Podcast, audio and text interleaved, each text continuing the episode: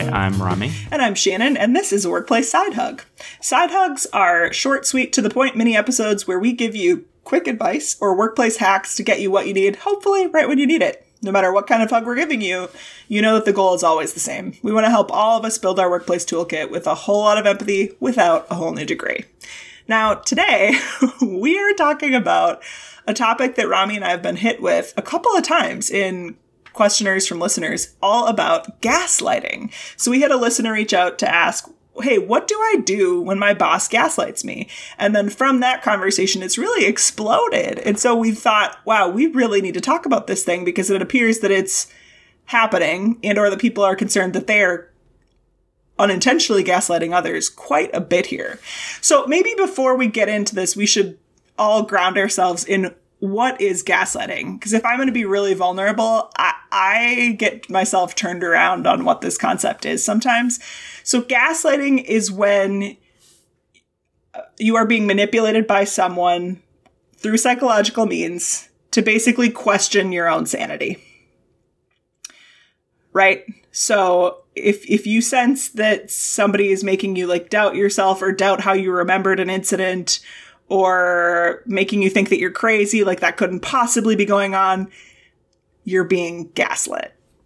So the let's let's let's break this down a little bit. So the origin of gaslight actually comes from a, a movie from 1940, um, which is all about like s- psychological manipulation. Um, and so if we think about psychological manipulation, it's mostly going to happen when someone who has influence on you, whether it's a boss, whether it's a a spouse, mm-hmm. someone who has influence on you and who you trust, um, manipulating facts to make you feel like you are going crazy. Um, if we jump all the way to 2020, the the Chicks have a song called Gaslight. I was just thinking that. I literally was just going to bring that up.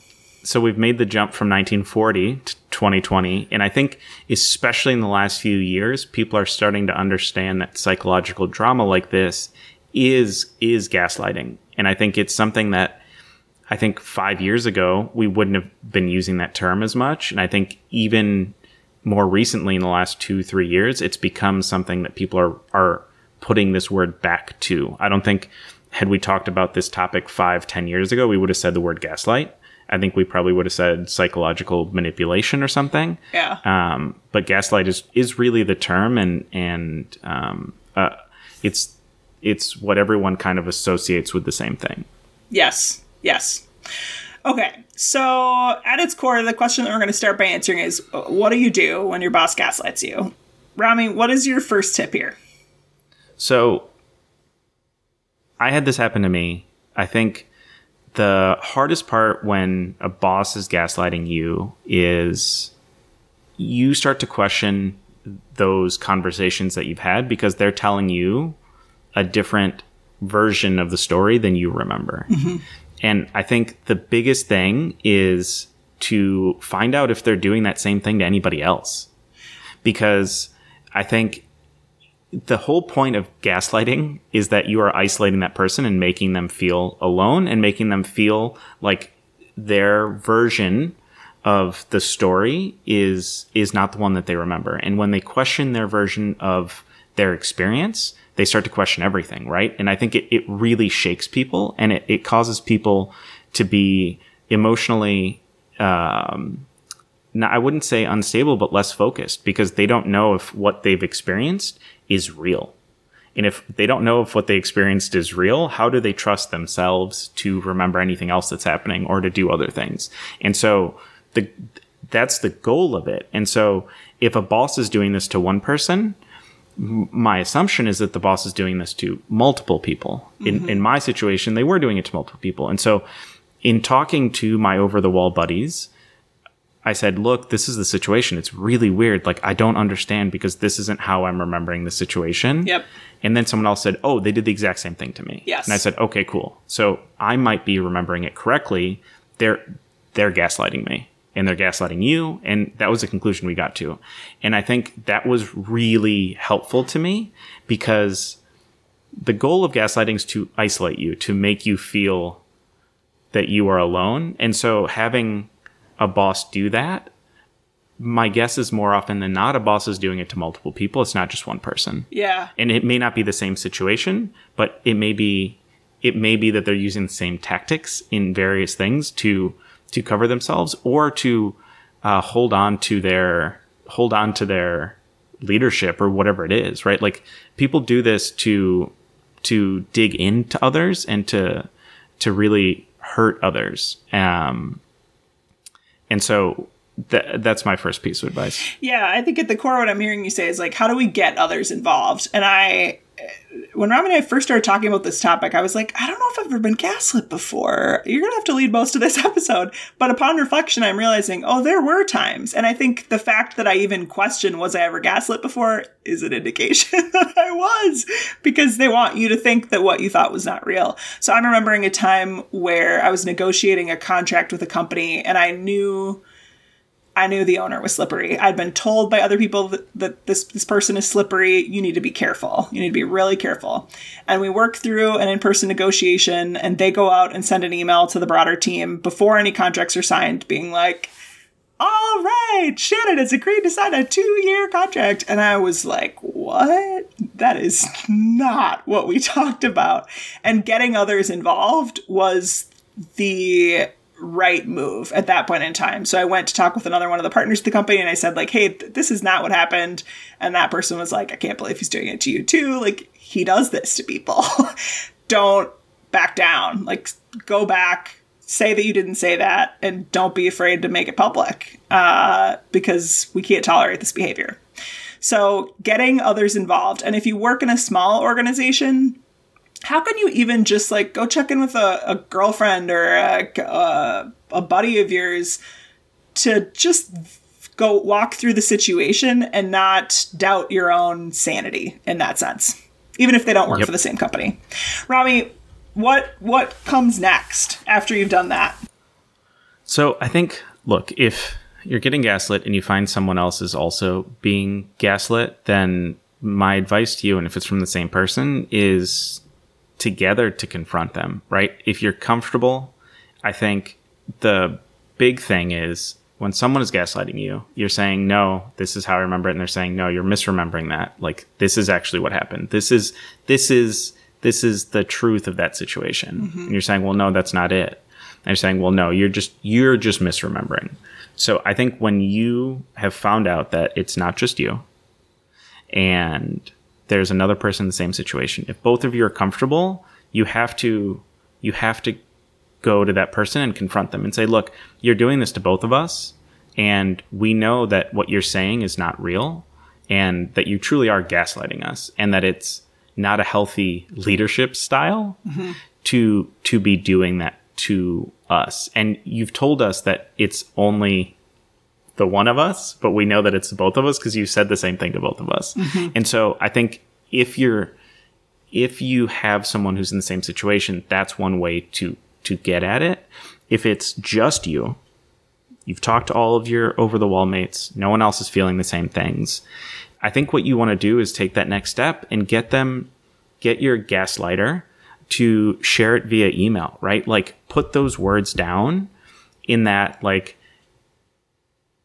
that there's a trail for it because I think the Yeah. big thing is when everything is verbal, it's very easy for someone to misconstrue their words and to purposefully change what they're saying. When you put it in email and you say, Hey, I just want to confirm, like we talked about this thing, whatever it is, like, um, can you remind me of what we, what we talked about? And I think when you start to get that in email, I think you'll see their story change because they don't have as easy, they can't easily manipulate uh, an email as they can a verbal conversation. And I think if they're not willing to do it in email, then I think you know that you're being gaslit. And I think that's where you start to really push back on them in terms of, well, no, I emailed you and you never responded to me. So, like, I don't want to talk about this unless you're willing to email me back on this thing. Yeah, it really comes down to document, document, document. And this is true for gaslighters or any other like slippery uh, workplace situation that you're dealing with. Uh, and I think, too, what I'm hearing at the core is like a how do you focus on facts and like isolate those facts and document them as facts through an email chain or other means to get the paper trail moving. So I I am remembering back to a time maybe 5 or 6 years ago where I in hindsight recognized that I was being gaslit by a cross-functional partner. Um, she was responsible for managing the the buying side of our organization. I was responsible for managing the analysts. We were really struggling with in stock levels. So imagine you you walk down the Target aisle and the stuff that you want isn't on the shelves and you're really upset and pissed off. That was my team's fault. And that also made the buyers really frustrated. And this this woman was adamant that her buyers had nothing to do with this problem. It was because I had a shitty team of analysts who just were terrible at their jobs and like why wasn't I doing a better job of managing them? And it was through data that I was able to demonstrate like I'm not crazy, you are a part of the problem because she mm-hmm. was instigating or her team was instigating last minute promotions all the time. Well, of course, if we run a last minute ad on something, yeah, it's going to be pretty freaking hard to have that item in stock. Yep. And and yeah, that's going to be pretty hard to drive sales on that promotion that you're putting forward. So again, like how can you document it through data? And and where I too want to give her the benefit of the doubt here is sometimes I think you can maybe and we're going to talk more about this later, unintentionally gaslight. Like, I, I think she really did want to believe that her team was doing the right thing and giving my analysts as much information and lead time as they possibly could on promotions. But then it was through data that she could see, no, they're not we're running these promotions one week out, two weeks out, when my analysts don't have a prayer of buying enough product in time. And we just can't do that. So get into the nitty gritty facts and document the crap out of it if you can. Rami, what's our last tip here? Well, so I think this is where it it's really dependent on the situation. So let's say it's just you. You aren't able to document it because you try to email them, you can't figure it out, they won't respond to you. So you go to HR. I think HR is not going to invalidate the gaslighter.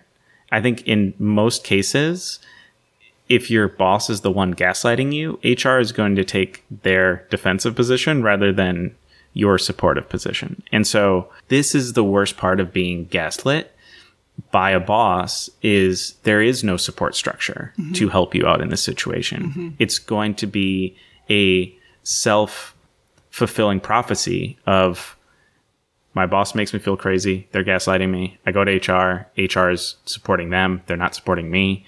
Like no one is there to support you in that situation. And I think that's the hardest part. And so if there's any way that you can get any sort of email or anything else to document it, I think that's where HR may be willing to support you.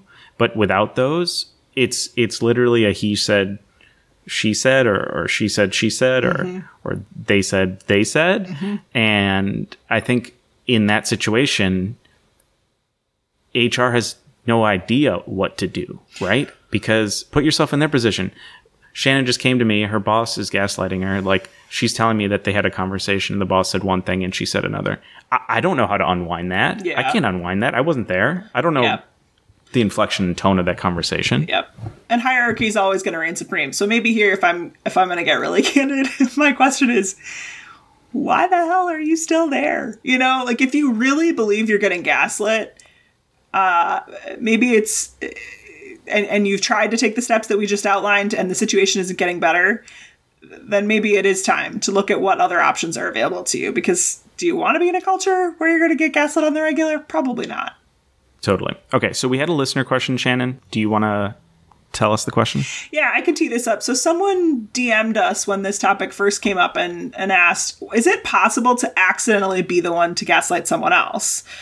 So the example that she gave was basically that she was trying to have a super open but maybe a little blunt conversation and the other person took it as like a oh i'm the problem when that wasn't what you were meaning. You were just trying to create an open dialogue to talk about what, what's going on and what the issues are. They thought they were being like passive aggressive in that, like, hey, we should talk about someone eating everyone's lunches.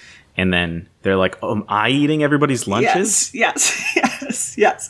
So, uh, in short, I think, I think it is possible to accidentally be the one to gaslight someone else. Even if I go back to that example that I gave of the the woman that I was partnering with at Target uh, between buying and inventory.